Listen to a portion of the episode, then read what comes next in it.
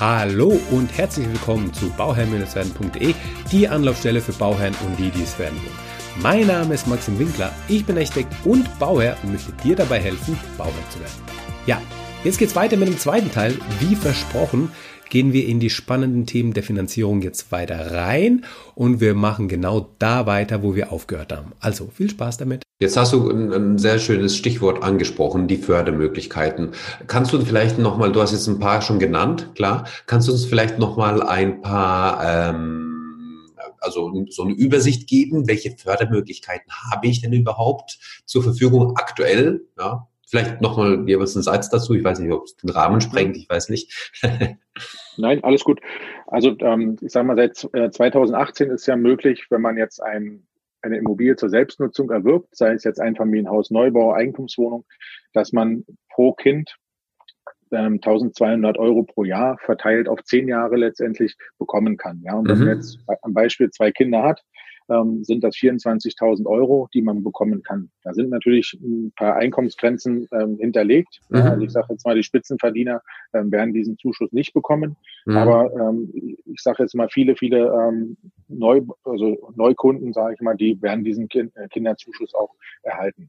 Ja. Ähm, darüber hinaus, wenn man neu baut, gibt es dieses Programm Energieeffizient ähm, bauen. Ja, genau. Ganz kurz, la, lass, lass mal noch mal kurz beim, beim Baukindergeld ähm, kurz bleiben. Jetzt ähm, kriege ich 1200 Euro pro Kind für zehn Jahre ähm, gut geschrieben sozusagen. Also ich krieg's überwiesen. So, wie ist deine Empfehlung? Soll ich meine Finanzierung jetzt so auslegen, dass die ähm, entsprechend um diese Rate in den ersten zehn Jahren höher ist? Oder ähm, nutze ich das komplett als Sondertilgungsmöglichkeit oder nutze ich das Geld, was dann vorhanden ist und ähm, so, bau, bau sozusagen für diese Summe dann teurer oder wie würdest du da das empfehlen? Ich persönlich sehe, es ist ein Bonbon quasi von der Bundesrepublik. Ähm, ich würde es als Sondertilgung jährlich einplanen und ähm, dass man, wenn jetzt irgendwo Probleme am Haus sind, Renovierungen, dass man das vielleicht bis November als Puffer da liegen lässt und dann im mhm. Dezember einmal im Jahr die Sondertilgung macht. Aber mhm. jetzt die Haushaltsrechnung quasi darin gehen zu ergänzen, dass man nochmal bei zwei Kindern monatlich 200 Euro mehr zur Verfügung hat, ähm, finde ich persönlich, ähm, würde ich nicht machen. also ich würde es als Bonbon dazu nehmen Mhm. Ja, und es sollte die Finanzierung nicht nur mit Baukindergeld möglich sein. Ja, ähm, also das ist für alle Kinder, die unter 18 ähm, Jahren bekommen das. Mhm. Ja, und wenn man jetzt Kinder hat, die meinetwegen 14 sind, ja, die mhm. sind vier Jahre bekommt man das, hat das noch alles monatlich mit eingeplant und dann mhm. fällt es auf einmal weg. Ja, ja. das, das wäre mir zu heiß. Ich sage immer, Immobilien ähm, ist eine Sache, die was mit Sicherheit zu tun hat. Ja, und ähm, da sollte man nicht zocken. Genau, also danke, danke für diese klaren Worte, danke dafür, dass du so gesagt hast. Ähm, ich sehe es genauso. Ich sehe aber immer wieder auch in den Foren oder in, in, in, in irgendwelchen mh, hm, Sachen, wo dann die Bauherren einfach sagen, hey cool, Baukindergeld, jetzt können wir uns endlich den Pool leisten. Und dann sage ich, ey, vorsichtig Leute, erstens, ähm, das Baukindergeld ist nicht dafür da, dass ihr euch den Pool leisten könnt, sondern dafür da, dass ihr euch ein bisschen entlastet. Äh, zweitens, wenn ihr euch durch das Baukindergeld, also zu, durch zusätzliches Geld, was ihr bekommt, nochmal eine Anschaffung hat, habt, was nochmal laufende Kosten produziert, was ein Pool einfach macht, ähm, ist es auch nicht unbedingt äh, von Vorteil dann für euch auf die langfristige Betrachtung. Richtig, richtig. Sehe ich genauso. Ja. Genau. Okay, dann ähm, genau, das war das Baukindergeld. Das, das zweite war dann, was du nochmal angesprochen hast. Ähm, es gibt die sogenannten Riester-Förderungen. Das heißt, wenn man mhm. aus einer Mietwohnung in ein Eigenheim einzieht, ähm, dass man auch, sage ich mal, bis zum Renteneintritt und danach ähm, weiter nutzen möchte, gibt es halt die Möglichkeit, ähm, die sogenannte Grundzulage für die Eltern zu bekommen und auch die Kinderzulagen. So, und beim Kind äh, sind es 300 Euro ähm, pro Jahr, pro Kind und dann nochmal 175 Euro pro Elternteil. Ja, und wenn man das mal einfach zusammenrechnet, ähm, eine Familie jetzt mit zwei Kindern und wenn beide Eltern auch förderberechtigt sind, sind das ähm, 300 plus 300 plus 350 für die Eltern sind wir bei 950 Euro. Dann gibt's noch ein Baukindergeld von 1200 pro Kind jeweils. Also wenn man die Punkte nicht anschneidet, und das finde ich, gehört auch zu einer ordentlichen Finanzierungsberatung dazu, mhm. ähm, ja, dann ähm, lässt man einfach Geld ähm, liegen. Ja. Und die, die Riester-Förderung, die bekomme ich ähm, ab dem Eigenheim bis zur Rente. Also ähm, die Riester-Förderung ähm, gilt auch für den Vertrag. Also ich schließe jetzt einen Vertrag meinetwegen ab von 25 Jahren Zinsbindung. Okay. Ähm, dann kriegt man, solange die Kinder, wichtig, die Kinder werden ja nicht 25 Jahre im Haus mitleben, die werden ja vorher ausziehen, mhm. Krieg, kriegt man im Prinzip auch diese Zulagen. Wichtig ist, man muss natürlich immer ähm, zu diesem Personenkreis gehören, der äh, Riester äh, fähig ist, also sprich Angestellte, Beamte und bei Selbstständigen geht es halt in dem Sinne nicht. Mhm. Ähm, und halt die Kinder sind auch Voraussetzung, dass die noch mit zu Hause wohnen. Ja, aber das würde ich dann auch sagen, ist ein Thema für die genaue Beratung. Ja. Ähm, dass man mit dem Finanzberater dann mal genau rechnet, wie hoch sind die Einkünfte, was muss ich da einzahlen, um die kompletten Zulagen zu bekommen.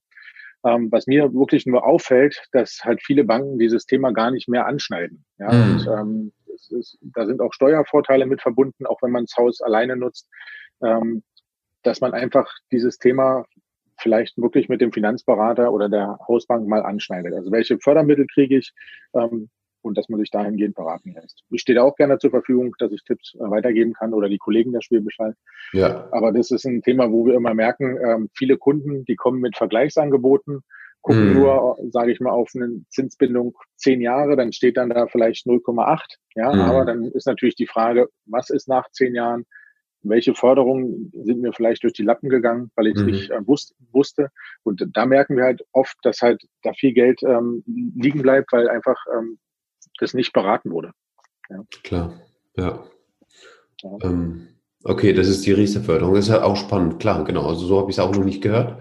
Danke dafür. Ähm, gibt es noch weitere Förderungen, die wir nutzen können? Ja, Wenn es jetzt ein, ähm, ich sage jetzt mal ein älteres Haus ist, was komplett saniert wird, gibt es ja mhm. auch ähm, diverse Zuschüsse über die KfW-Bank, die jede Hausbank quasi auch mit anbieten kann, ähm, dass man die Heizung austauscht und sagt, ähm, der, der Kessel muss erneuert werden und da gibt es sogenannte Tilgungszuschüsse oder man okay. dämmt das Haus, ähm, solche Punkte. Dann ist natürlich auch dieses Programm Energieeffizient bauen dass man gewisse Tilgungszuschüsse bekommt. Also zusammengefasst über die KfW-Bank ist dann auch noch der dritte Pool, den man dann quasi angreifen kann, um Fördergelder zu bekommen. Und die KfW-Förderungen, die sind ja echt, also das ist ja ein komplexes Thema. Ich glaube, da kann man echt ein, ein, ein, ein drei Podcast-Folgen, genau, da kann man drei Podcast-Folgen nur äh, über äh, die Stunden lang gehen, über, über diese Fördermöglichkeiten bei der KfW-Bank machen. Ähm, genau, klär uns da aber nochmal bitte auf. Also ähm, es ist ja so, du kannst als Kunde, als Endkunde kannst du keinen KfW-Kredit ähm, aufnehmen. Das geht ja immer über die Hausbank sozusagen, mit der du das, ähm, die Immobilie finanzierst. Richtig. Ähm, also wenn man jetzt mit einer egal mit welcher Bank äh, finanziert, KfW wird immer über die Hausbank mit beantragt. Ja, mhm. Das heißt, die ba Bank holt sich quasi die Fördergelder, Fördergelder von der KfW-Bank, mhm. aber es ist dann ein äh, separater Kreditvertrag, der dann quasi auch bei der Hausbank geführt wird und nicht direkt bei der KfW-Bank. Mhm. Gibt, gibt es, habt ihr da vielleicht auch eine Übersicht oder sowas, die man vielleicht ähm, in die Shownotes mit reinpacken kann, dass man so, dass die Leute auch mal wissen, ähm, ja, so eine Übersicht einfach haben? Ja, das, äh, also ich gebe es immer mit in der Beratung, dass ich sage, die und die ähm, KfW-Darlehen gibt es. Ja. ja und dann, gibt es auch auf der Seite der, der KfW unter ähm, Fördermittel kann man dort auch schauen, ähm, wenn man neu baut, saniert, was kann man da wirklich auch ähm, dementsprechend äh, sich äh, an Geld holen, beziehungsweise an Zuschüssen. Das ist gut. So eine Übersicht ist immer, glaube ich, gut. Dann packe ich das genau in die Show Notes, notiere ich mir gleich, ähm, dass ich es auch nicht vergesse, weil ähm, ja, das, wie du, wie du auch sagst, ne? also KfW ist, äh, könnte man Bücher schreiben, ähm, aber das ist natürlich auch schön, dass wir einfach die Möglichkeiten haben, diese, diese, diese Fördermöglichkeiten auszunutzen. Wenn man sagt, okay, wir haben Baufindergeld, wir haben die Riester-Förderung, wir haben KfW, ähm, da kommt ja, da kommt ja ein bisschen was zusammen, was uns dann vielleicht das Ganze ähm, nochmal erleichtert, die, die Finanzierung dann zu stemmen. Richtig, also das ist, wenn man wirklich komplett ausreizt, ähm, ganze Menge Geld, das, ähm, was, was man dort ähm, bekommen kann. Also ich sage jetzt mal bei einer vierköpfigen Familie mit Baukindergeld auf einen Monat runtergebrochen, ähm, sind es aus meiner Sicht dann über 300 Euro. Ähm, mhm. Wenn man über, überlegt, 300 Euro monatlich ähm, in quasi, die man noch zusätzlich bekommt, das ist eine ganze Menge. Das ist eine ganze Menge, aber hallo, ich meine, klar. Ja. Ähm, was, oder das ist jetzt nochmal vielleicht eine Frage, nochmal, wo ich ein bisschen zurückgehe, ähm, weil es mir gerade so einfällt, weil wir so über die 300 Euro gesprochen haben. Was würdest du empfehlen? Jetzt habe ich ja, du hast ja gesagt, okay, die, die, ähm, die, das Darlehen, was ich abbezahle an die Bank, das ist sozusagen meine Miete die Kaltmiete. Ne? Und jetzt habe ich ja auch nochmal gewisse Nebenkosten, die äh, entstehen. Ähm, ach so, nee, das hast du ja schon gesagt. Das waren jetzt zwei, zwei Euro pro Quadratmeter, ne? Also für, für Strom, ähm, Wasser, ähm, ich sage jetzt mal Müllabfuhr, Straßenreinigung.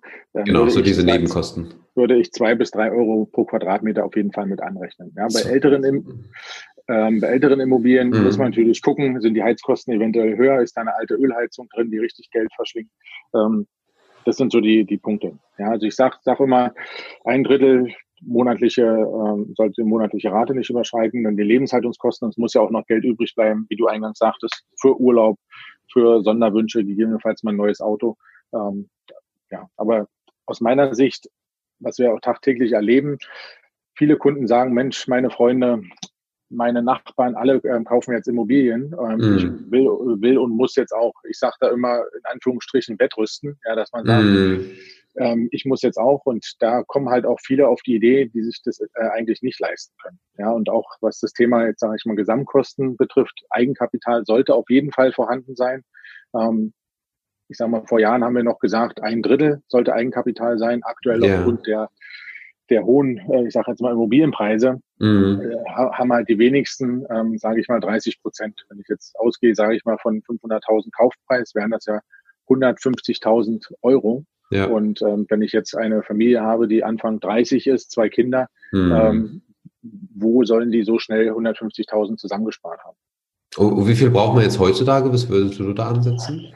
Also ähm, ich, ich persönlich sage immer, die Nebenkosten, die sollten auf jeden Fall da sein, plus zehn Prozent. Ja, also, mhm, okay. dass man sagt, die Kaufnebenkosten für Makler, Grunderwerbsteuer, Notar, Grundbuch, ähm, das ist das eine Thema, aber dann wenigstens noch zehn Prozent, ähm, dass man, ja, weil es kann ja auch sein, dass die Immobilienpreise mal ein bisschen schwanken, ja, klar. Ähm, dass man das halt auch irgendwo mit abfedert. Genau, okay. Und ähm, genau, also zusätzlich zu dem, zu den, also du hast ja gesagt, diese zwei, zwei bis drei Euro pro Quadratmeter. Ich meine, wenn wir jetzt davon ausgehen, ich habe 150, ähm, ähm, 150 Quadratmeter, das mal zwei äh, Euro nehme, dann bin ich irgendwo bei 300 Euro. Was würdest du empfehlen, jetzt aus Bankensicht, was würdest du empfehlen, was man als ähm, Instandhaltungspuffer oder als Rücklage nochmal hat, ähm, was man einfach da liegen hat, denn wenn irgendwelche Reparaturen anstehen, Heizung, Dach etc., ähm, was ist da so deine Empfehlung? Wie viel sollte da vorhanden sein? Also ich sage es mal so, ähm, wer jetzt neu baut, ähm, der, der, hat ja meistens den Puffer irgendwo, dass er sagt, ich mache vielleicht doch noch einen Pool, eine Terrasse etc. Mhm. Ähm, aber der, der wird wenig Geld auf dem Konto übrig bleiben. Also ich empfehle halt auch, dass man monatlich, ich sage jetzt mal Summe X, 100, ähm, 200 Euro monatlich beiseite packt. Mhm. Wir sind eine Bausparkasse. Das klassische System des Bausparens ist ja so, dass man monatlich was reinpackt, um sich ein günstiges Darlehen zu sichern. Ja, mhm. Und ähm, da ist aktuell auch der günstigste Zinssatz 1,4 Prozent und das Darlehen kann man dann in 10, 15, 20 Jahren, wann auch immer abrufen. Voraussetzung ist natürlich, dass man monatlich dort was einspart. Ja, und deshalb mhm. sage ich auch immer, ähm, ich will nicht sagen Krankenschein fürs Haus, aber man muss was beiseite packen, falls wirklich die Heizung mal kommt. Ähm, genau. um das Ganze zu, ja, und das ist halt, wo viele ähm, Kunden auch in der Selbstauskunft ähm, solche Sachen gar nicht berücksichtigen. Ja, und wenn es dann halt passiert, dass nach, ich sage mal, drei Jahren die Heizung kommt, klar kann man mhm. da auch ein Darlehen bekommen, aber kleinere Darlehen, sprich von 10 bis 30.000 Euro sind bei den Banken ähm, de deutlich teurer. Viele Banken fangen erst bei 50.000 Euro erst an und dann hat mhm. man halt ähm, eine, einen Kostenpunkt, den man halt vorher nicht mit eingeplant hat. Ja, ja, ja. Das, das, das ist echt der Punkt. Ja, also ich, ich glaube, so, so die, die Quintessenz, man muss halt ehrlich sein. Und man, das ist halt, glaube ich, so aber das Schwierigste. Und ich glaube, das ist dann auch deine Arbeit als, ähm, als, als Finanzierer, dann zu sagen, okay, Leute, ey, es tut mir leid, aber das, das kriegen wir so nicht hin. Ja, und ähm, man darf dann auch ähm, nicht sagen, okay, die Bank will mich jetzt hier nicht und mhm. ich, darf man nicht beleidigt sein. Aber grundsätzlich ähm, sollte jeder Finanzierungsberater so denken, dass er die Kunden halt so berät, dass die auch noch in 30 Jahren sich das leisten können und ja. ähm, nicht nur zehn, nicht nur zehn Jahre und dann ähm, das große ähm, Aufwachen kommt, ähm, dass man sich die Rate nicht leisten kann. Ja, also genau. zusammenfassend auch ähm, würde ich aktuell bei den günstigen Zinsen ähm, wirklich eine lange Zinsbindung ähm, empfehlen. Ähm, mhm. Wie gesagt, viele Banken bieten es ja an von einem bis 30 Jahre und ja, nicht nur fünf oder zehn Jahre zu nehmen, weil das könnte halt nach zehn Jahren weiß man halt nicht, wo die Zinsen hingehen. Ja, also was kannst du da uns da vielleicht, ich weiß, es kommt, es ist immer sehr individuell bei Finanzierungen und es kommt immer drauf an, weil die persönliche Bonität ist, ist natürlich was, die Bonität sozusagen vom, also die, die, Werteinschätzung vom Objekt spielt natürlich eine Rolle mit rein. Aber kannst du uns vielleicht so, ein, so eine Range geben, wo du sagst, okay, von bis ähm, bei, bei, einer, bei, einer Finanz bei einer Zinsbindung von 30 Jahren habe ich Zinsen in Höhe von? Also ich sage es jetzt mal bei 30 Jahren, wenn die Kunden ähm, die Nebenkosten plus ähm, 20 Prozent noch Eigenkapital habe, bin ich aktuell bei 1,7 bis 1,8 Prozent. Okay. Ja, bei, drei, bei 30 Jahren. Mm. Und da muss man einfach sagen, wenn man mal über die letzten 30 Jahre zurückguckt, ja, aber auch mit den Eltern mal spricht, ja. was haben die wie Zinsen gehabt? Da ist ja. 1,7, 1,8 ähm, auch noch sehr gut. Klar, wenn jetzt einige sagen, ich mache nur 10 Jahre, ähm, weil da bin ich bei knapp 1 Prozent. Ähm, und diese ähm, Differenz von 0,8 mache ich lieber in die Tilgung. Ja, kann man auch machen. Aber mhm. was ist nach zehn Jahren, wenn das Zinsniveau dann bei zweieinhalb Prozent ist oder nach 15 Jahren bei drei Prozent, ja. ja. ähm, dann sind, ist das eine Milchmädchenrechnung. Ja. Na klar. Aber das ist halt, also ich meine, wenn du sagst, okay, das heißt, wenn ich jetzt ganz am Anfang stehe und ich möchte mir einfach so eine Übersicht haben als Faustform, kann ich davon ausgehen, dass ich mit vier Prozent ähm, Darlehen rechnen kann, bin ich dann auf der sicheren Seite, dass ich sage, okay, zwei Prozent Tilgung, zwei Prozent ja. äh, Zinsen für die 30 Jahre? Ähm, also man kann, kann davon ausgehen, wenn man jetzt ähm, Zins und Tilgung mit vier Prozent rechnet, dass man dann auf der sicheren Seite ist. Okay, Wie gesagt, die, die, Bank, die Bank intern rechnet mit knapp fünf bis sieben Prozent bei den meisten Banken, hm. ähm, dass quasi die Haushaltsrechnung dann auch sicher ist. Ja, aber grundsätzlich kann man sagen, wenn ich jetzt 400.000 brauche. 400.000 mal 4 ähm, sind 16.000. Das Ganze durch 12 gerechnet, das ist dann meine monatliche Rate, mit der ich sicher kalkulieren kann für mich selber. Mhm. Ja. Mhm. Darauf nochmal die ähm, Lebenshaltungskosten ähm, rechnen, was man wirklich ausgibt und dann pro Quadratmeter Wohnfläche auch nochmal die Unkosten fürs Haushalt mit oben drauf. Ja. Das ist so, das ist so die, die Formel für was kann ich mir leisten, so als Daumenwert, ne? Genau, als Daumenwert als Daumenwert. Und ich würde auch nicht damit rechnen, dass ich vielleicht jetzt in drei Jahren eine Gehaltserhöhung bekomme oder tariflich höher gestuft werde. Ja, ich würde mhm. immer mit der Ist-Situation rechnen. Genau. Und alles, was on top kommt, ähm, würde ich dann halt Sonderzahlungen oder halt doch einen anderen Urlaub oder anderes Auto. Also immer ja. mit der Ist-Situation rechnen und die Sache nicht schön rechnen. Ich bekomme doch in zehn Jahren vielleicht 300 Euro mehr netto monatlich, würde ich nicht machen. Und wie, wie, wie bewertest du das jetzt, wenn zum Beispiel dir ein junges Pärchen gegenüber sitzt, ähm, äh, junge Familie, sage ich mal, die ähm, beide eigentlich arbeiten, aber die Frau ist jetzt einfach zwei Jahre daheim wegen Elternzeit? Ähm, wird aber nach den zwei Jahren wieder, weiß ich, sag mal, 80 Prozent arbeiten. Mhm. Wie wird diese Situation dann eingewertet? Also wir ähm, gucken natürlich, wie sind die Einkünfte jetzt und mhm. ähm, fragen dann auch, ähm, wie werden die Einkünfte sein, wenn sie ähm, wieder mit 80 Prozent anfängt. Ja, mhm. Was wird sie dann wie Einkünfte haben? Ja? Mhm. Und dann, dann ähm, brauchen wir halt auch einen Nachweis des Arbeitgebers, dass sie dann dementsprechend auch nach zwei Jahren dort wieder beschäftigt wird und mhm. auch mit 80 Prozent ähm, des Nettolohns, sage ich mal so, vor der Elternzeit weiter beschäftigt wird. Mhm. Ähm, okay, also das, das springt, das ist jetzt nicht unbedingt ein Ausschusskriterium, weil das ist auch eine Frage, die ich oft habe. Ne? Ah, können wir das uns überhaupt leisten? Ich bin ja in der ähm, Elternzeit und geht es überhaupt? Also grundsätzlich, ähm, ich sag mal, Nachwuchs ist eine schöne Sache und da sollte eine Bank auch ähm, wirklich sagen, okay, wie sind die Einkünfte jetzt, wie sind die Einkünfte genau. danach? Mhm. Und äh, es kommt ja mit äh, dem Nachwuchs auch äh, das Kindergeld dazu mhm. und dann gegebenenfalls auch äh, Baukindergeld und mhm. das kann ja schon mal äh, das eine oder andere abfedern jetzt in der Zeit, wo die äh, Frau jetzt noch nicht voll arbeitet oder gar nicht arbeitet. Sehr schön, das finde ich super, weil das ist, sehe ich auch so wie du, ne? wie du es gesagt hast, Kinder sind was Schönes und ähm, das sollte es kein Ausschlusskriterium sein. Ähm, wenn jetzt, ah, jetzt habe ich nochmal, ah, jetzt habe ich das wieder vergessen. Jetzt habe ich, Mensch, jetzt habe ich im Kopf nochmal ein Beispiel gehabt. Ähm, das war einmal das, ah genau, die Probezeit. Wenn ich jetzt in der Probezeit bin und ich komme zu dir und sage, hey Thomas, ähm, hier, äh, ich würde gern, aber ich bin jetzt noch in der Probezeit. Ähm, wie ist das zu werden? Also da zwei Szenarien. Wenn man jetzt, ich sag mal, in der Branche gewechselt ist, hat quasi vorher bei einer anderen Firma das Gleiche gemacht, ähm, gibt es Banken, die dann sagen, okay, er hat nur die Branche gewechselt, aber innerhalb der Probezeit grundsätzlich ist für viele Banken ein Problem und man braucht halt eine Bestätigung des Arbeitgebers, dass er nach der Probezeit auch übernommen wird. Ja. Okay. Wenn das, wenn das Haushaltseinkommen, sage ich mal, so hoch ist, dass ähm, das nicht benötigt wird von der einen Person, die in der Probezeit ist, ja, dann kann man darüber auch hin, hinwegsehen, ähm, dass man nur auf die eine Person quasi abstellt, ähm, die keine Probezeit hat. Aber ähm, okay. man muss quasi auch sicher sein, ist man jetzt in der Probezeit von sechs Monaten, ist man da gerade am Anfang im ersten Monat, dann wird eine Bank wahrscheinlich Probleme machen? Mhm. Oder ist man jetzt im fünften Monat, wo man dann sagt, ja, ich habe hier einen ähm, Nachweis meines äh, Arbeitgebers, dass ich auch übernommen werde? Ja. Ja, das ist, ist halt eine schwierige Situation, wenn man zum Arbeitgeber hingeht nach zwei Monaten und sagt, ich brauche hier eine Bestätigung, dass ich übernommen werde. Ja. Aber es so funktioniert. Es funktioniert. Ich habe tatsächlich in meinem Bekanntenkreis den Fall gehabt, da, hat, da gab es, ähm, die haben einfach ein sehr schönes Haus äh, angeboten bekommen.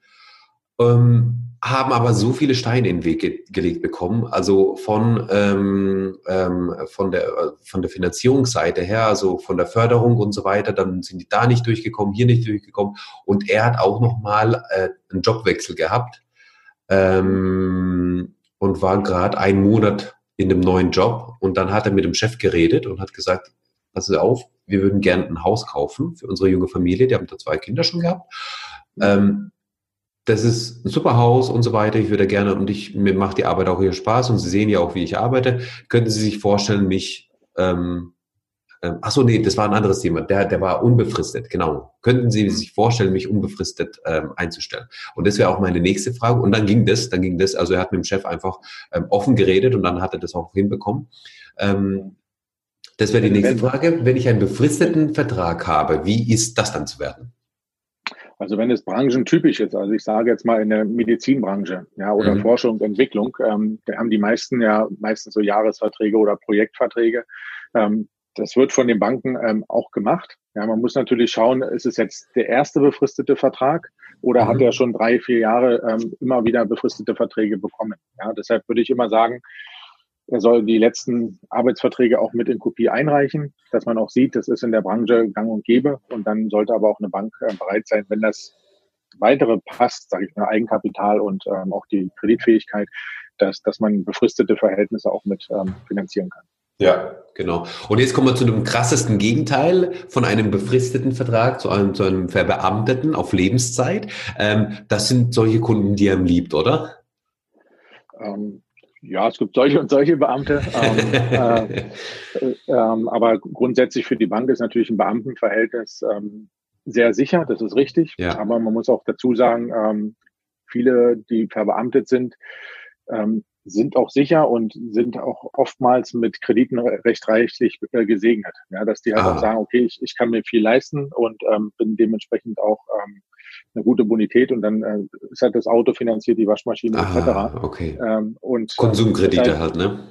Ähm, deshalb will ich jetzt nicht alle Beamten schlecht reden, sage ich mal so, aber es ist ähm, bei manchen Beamten wirklich so, dass halt aufgrund der Sicherheit, die ja auch bis zum Renteneintritt auch äh, gegeben ist und danach ja. mit der Pension sowieso, ja. dass die halt sagen, okay, ich kann mir halt äh, alle Kredite leisten.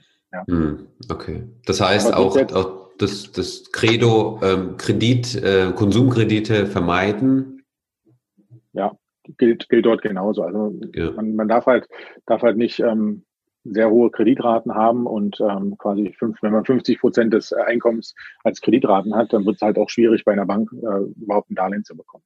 Hm. Schön, schön, dass wir jetzt auch darüber sprechen. Das finde ich auch ganz spannend. Jetzt haben wir aber vielleicht den Fall, dass der ein oder andere bereits ähm, vielleicht so zwei, drei Immobilien hat, also Wohnungen hat, die er vermietet. Mhm. Ähm, also, wie wird das jetzt von der Bank gesehen? Also die, das ist natürlich sehr, sehr positiv. Ja, mhm. zum einen hat man natürlich weitere monatliche ähm, Einkünfte, sprich die äh, Netto-Kaltmiete wird von der Bank berücksichtigt. Mhm. Intern bei den meisten Banken wird nicht die komplette Miete, äh, Miete angesetzt, sondern nur, ich sage jetzt mal 75 Prozent der Netto-Kaltmiete. Weil es kann ja auch mal sein, dass der Mieter auszieht, dann hat man mal einen Monat Leerstand, ähm, dass 75 Prozent davon angesetzt werden. Mhm. Ähm, wenn man weitere Immobilien hat, kann man natürlich auch sagen, man belastet die Mietwohnung und kauft noch eine weitere, entweder als Kapitalanlage oder für sich selber und hat für die Bank so mehr Sicherheiten und kriegt natürlich okay. A, bessere äh, Zinssätze, weil die Sicherheit für die Bank halt größer ist. Ja, das ist, das ist ein, das wird ein interessantes Spiel. Aber das heißt, ähm, was, was viele auch ähm, einfach äh, ja denken oder einfach den, den Glaubenssatz einfach haben, dass wenn ich mir mal eine Kapitalanlage, also eine Wohnung mal zum Beispiel gekauft habe und die dann finanziert habe, damit verbaue ich mir sozusagen mein Eigenheim. Ich sage dann immer, nee, Leute, pass auf, ähm, durch eine Invest, durch ein Invest in eine Immobilie, das ist ja ein Sachwert, ähm, und das Investen muss auch gut sein. Also der, der Investen darf halt nicht so sein, dass ihr dann monatlich draufzahlt, sondern dass ihr monatlich, ähm, ich sage immer als, als Daumenwert, wenn ich 100.000 Euro investiere, will ich monatlich 100 Euro zurückhaben. Und wenn ich 100 Euro pro Wohnung zurückbekomme, also, also positiv dastehe, dann ist es ja für die Bank beim Eigenheim, bei der Eigenheimfinanzierung also ein positiver Punkt. Einfach. Richtig, also ja, das sehe ich genauso. Ich sage immer, wenn man als Kapitalanlage eine Immobilie kauft, sollte die sich möglichst alleine tragen. Ja, sodass ja. man ähm, keine weiteren Kosten dazu hat. Klar, ähm, bei Spitzenverdienern macht es durchaus Sinn, auch die Kosten dort hochzusetzen, damit man ja einen Steuerbescheid halt Vorteile hat. Aber ja. grundsätzlich äh, sage ich, die Mieteinnahmen ähm, sollten im Prinzip die ähm, Belastung der Wohnung oder der Immobilie, die vermietet wird, halt auch decken. Genau. Sehr schön. Ja, Thomas, ich danke dir. Das war jetzt echt, äh, ich gucke gerade auf die Zeit und bin gerade echt erstaunt, die Zeit verfliegt, ja. Ähm, ja. Ich danke dir echt für dieses äh, nette Gespräch, für diese ganz vielen Informationen. Es war echt so viel dabei mit diesen ganzen Daumenwerten und diesen ganzen Punkten, die man einfach einfach ansetzen kann. Ähm, jetzt, wenn sich jemand mit dir in Kontakt setzen will, ähm, wie kommt er am besten mit dir in Kontakt? Also ich würde mich freuen, wenn sich ähm, potenzielle, ich sag mal, Häuslebauer oder Immobilienerwerber bei mir melden, beziehungsweise auch bei den Kollegen der Schwäbisch Hall. Ähm, wir sind bundesweit ähm, auch tätig und einfach auf der Seite schwäbischhall.de kann man auch heraussuchen, in welcher Region äh, welcher Berater vor Ort ist. Ich persönlich, ähm, wenn Sie Schwäbisch Hall Thomas Eckert eingeben, haben Sie auch meine Kontaktdaten okay. und können sich gerne bei mir melden, beziehungsweise auch ähm, per E-Mail. Und ja. Ich glaube, E-Mail ist so das Einfachste, oder? E-Mail ist das Einfachste, genau. Genau. Ähm, dann pack, ich packe das einfach in die Shownotes, dann sieht man so deine E-Mail-Adresse und dann äh, bin ich mal gespannt, wie viele sich da melden. Also auch wenn, wenn ihr irgendwie nochmal eine Frage habt, gerne mir schreiben an info.bauherr-werden.de, ähm, ist aber auch in den Shownotes drin wie immer und ich äh, tue dann einfach von Thomas die E-Mail-Adresse auch mit reinnehmen. Ähm, ja, da schreibt ihr einfach, da bin ich auch gespannt, wenn ihr irgendwelche Rückfragen habt, wenn irgendwas nicht deutlich erklärt wurde. Aber ich habe so die Fragen, die auch, ähm, die aufkamen, habe ich dann auch mit, mit verarbeitet, mit drin gehabt in dem Interview. Fand ich jetzt echt schön. Ähm, ja, hast du noch ein Schlusswort zum Schluss?